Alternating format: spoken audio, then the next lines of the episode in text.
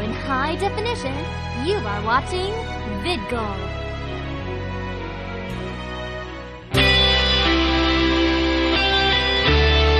This is the Congoer. Hello, Congo. We got a special treat for you. I am here with CJ Henderson, a very talented author of horror and science fiction. So, how are you doing today? Uh, pretty good. I'm I'm very tired because uh, for those of you out there that don't know it, uh, the old get the cancer, uh, but um, so it has slowed me down much more so than uh, you know I normally am. But uh, also ZenkaiCon, If you've never been here, folks, it is a great show. It'll really kick your ass. It's a Sunday afternoon. I'm weary. Uh, as soon as this is done, I'm going to inhale another cup of coffee. But you know what? Enough of this. Let's get back to her. Okay. Well, thank you. Well, um, I see you have uh, many uh, titles. I've read that you have over seven. You've authored over seventy books so far. Tell us about that. Okay, well, it's 70 novels and or books. So in other words, there's things like uh, the Encyclopedia of Science Fiction Movies, uh, Beginning Guide to Collecting Comics, uh, Black Sabbath, the Ozzy Osbourne years. So you have like weird books like that in there, and then a lot of the novels. But that doesn't include things like, say, the, the Lovecraft book here. I only have one story in that. If you start including those books, uh, it's probably around 500 books that I have because it takes 17 two and a half foot shelves now to hold the collected me. That's amazing. Uh, how did you start writing, or like when did you get into writing? Well, my earliest memories are of telling stories to the other kids at night around the streetlight. And then in the eighth grade, someone said, You know, you ought to write stuff down. I said, That's a good idea.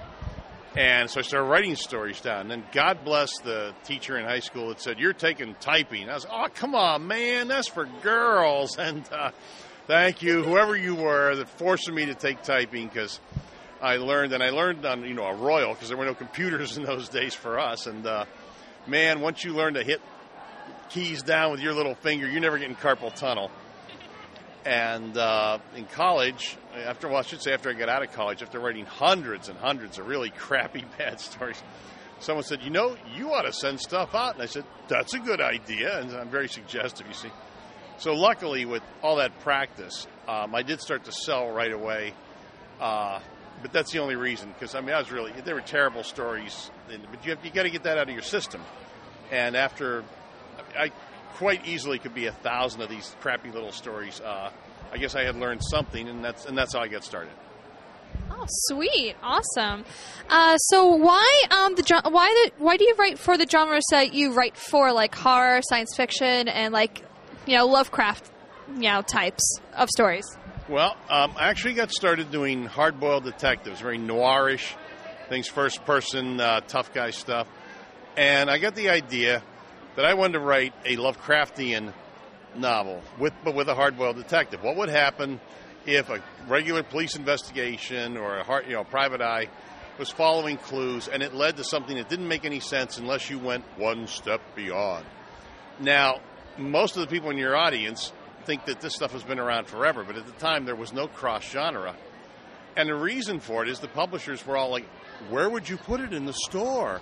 I mean, is it mystery? Is it horror? Where?" And when I said, "Why not put it in both sections?" They're like, "Ah, demon, demon spawn." Nobody wanted it. So finally, what one publisher wanted me to do something so stupid instead. I said, "You know, I already have a job I hate. I don't need you turning the thing I love into something else to despise." And I went home and I wrote The Things That Are Not There, the first supernatural detective novel that ever got published, in four months' worth of lunch hours. And luckily, the day after I finished it, I was with a different publisher that was buying one of my hardboiled detective novels. And they said, Do you have anything else you can show us? And I said, Well, I have a supernatural detective I know nobody wants. And they said, We'll look at that. And two days later, they said, Okay, we want another of these Jack Hagee novels, and we want two more of this supernatural guy. So that's how I ended up in the supernatural uh, field, period. I was already a Lovecraft fan, and uh, eventually it came to the point where the Lovecraft estate asked me to do a continuation of Inspector Legrasse, and I was only supposed to do one story, but I was also working for the Lin Carter estate, expanding their stuff. And I, on my own, I just wrote a Inspector Legrasse Anton Zarnak team up because I just felt like doing it. But both estates approved of the story, so then they wanted more Legrasse from Lovecraft, and then more. So I filled a Zarnak book, I filled the Legrasse book, and then the uh, Lovecraft estate said, "You know what? Do whatever you want. You have our blessing." That's impressive. Yeah, well, I mean, now it doesn't mean anything because, like, 20 years later, uh, anybody can write Lovecraft because it's all public domain Oh, okay. because they don't care. Uh, there, are, uh, there was a publishing house out there that for years was lying to everybody, saying they had the rights, and they were just charging people money they did not have any right to collect. The true estate, the actual relatives of Lovecraft, said, "Yeah, go ahead." And uh, so that's how I did so much mythos. And uh, people come to you for other types of horror when you're doing that. But then I just started to do other things. I mean, I, I'm the creator of the sci-fi military musical comedy genre. You know, it's like, uh, it's like I've done all sorts of pulp action adventure, steampunk, steampunk romance. Uh, Kolchak the Night Stalker I write now because they came to me because of all the supernatural detectives. Um, there's, and there's there's so many things I'm forgetting. I just uh, I'm just all over the place because well I'm old now. I've had so much time to just keep going on and on making stuff up and and people keep buying it and my wife wants the checks so that's why I do it. Awesome. Now you said uh, before, like you know, you go through like a publishing company. I've I've seen that there's a big trend now doing self-publishing and ebooks. What's your thoughts on that? Uh, self-publishing. Oh, pardon me. Where did that come from? Self-publishing when I got started was, of course, a dirty word because it meant that you were going to somebody who was just taking your money and driving a bunch of books up to your house and dumping them off. But now it's it's completely changed. I have too many people throwing checks at me to do self-publishing. However, my daughter and I, when I got the rights back to Baby's First Mythos, she said, I want to redo the art. And she decided to publish it. And so I, oh, sure. And we redid it. And uh, we did the World Bestiary together, which she did all the publishing, uh, and I just wrote it for her. So I have self published in that manner. And I've been involved in some Kickstarters and Indiegogo projects. So I'm, I'm all for it, but I'm lazy. And, and the publishers keep saying, here's a check, do work. Okay. Uh, but you know, if you're out there and you think it's a good, do it. If you have, you, if you think you have the talent, the one thing I tell you to remember though is once you decide to self-publish, you are the publisher. Once you have these books, what are you going to do with them? What is your publishing scheme? I'm not saying this to make you not do it. I'm trying to get you ready so that you're not overwhelmed, so that you're able to do two and three and four and five. What are you going to do with these books? Uh, are you going to put them on Amazon? Do you have an ebook strategy? Are you going to go to conventions? Do you know what type of conventions? Do you have a day job that you're going to have to ask for time off? You know, blah blah blah blah blah. you have to think this out. You have to, you know, think it through. But if you're ready, go for it. This is the age. This is a golden age of opportunity for for new writers, uh, and even for old writers. I know a lot of people that are taking their old stuff and the publishers are saying, "Oh, nobody wants that. We don't want to care." Blah blah blah blah blah, and they're making the most money they've ever made in their lives because they're just putting it out themselves. And what a surprise! People want to read good work. Well, awesome. Is there any particular books that you've written that's like your all-time favorite? There are two, because I get asked this question a lot when people come to the table, and I can only narrow it down to two. The first is what you pay for, and that's a collection of my hardboiled detective short stories. And uh, the book has been in print for 30 years. It's never gone away. It got me started. Uh, there are stories in there that I'm never going to top. There's, I, I might tie them, but I'm never going to write better stories. I was young, I was angry, and, and another thing. Rah, rah, rah, rah, you know. uh, the novels for this character go in and out of print, but the, that book has never disappeared, so I have to be proud of it.